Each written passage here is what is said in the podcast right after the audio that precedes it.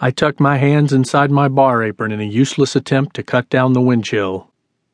The cold December wind cut across the open meadow to my right and through the dark pine trees above me, driving small crystals of snow into my face.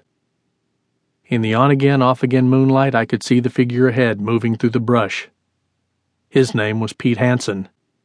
Tall and thin, with broad shoulders and short-cut blonde hair that almost shone in the dim light. Tonight, he didn't seem to even notice the cold or the wind. I suppose it was because he knew he was about to die again. He led, and I did my best to keep up through the brush on what seemed to be no more of a trail than a deer path. Ahead, through the cutting howl of the wind, I could hear the seasonal song, White Christmas, echoing faintly through the trees and the wind. I had come back in time six years with Pete to the exact place he was when the song started for him. With my old jukebox, time traveling back to memories always worked that way. And the song playing the memory for Pete was White Christmas, sung by Bing Crosby. White Christmas brought us back six years, to the night Pete died. At the moment, with the snow taking small bites out of my face and numbing my hands, a white Christmas was not what I was wishing for. I glanced quickly around. Nothing but the dark forest of northern Idaho, an open, snow-covered meadow barely visible in the moonlight, and a ghost. Or at least a man who was about to become a ghost again.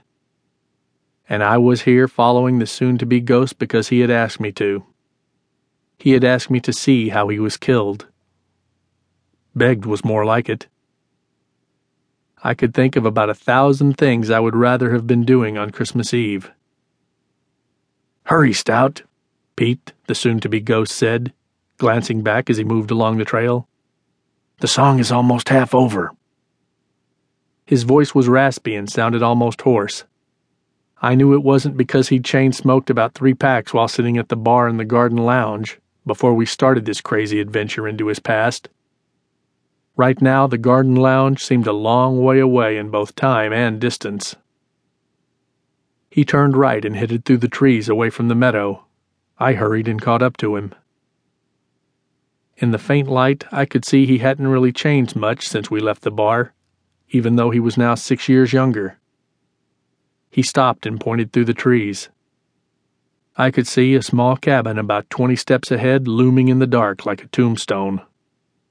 The music was clearly coming from the cabin. "When I go through that door," Pete said, pointing at the wooden door on the right side of the small building, "Mary's ex-husband shoots me in the face."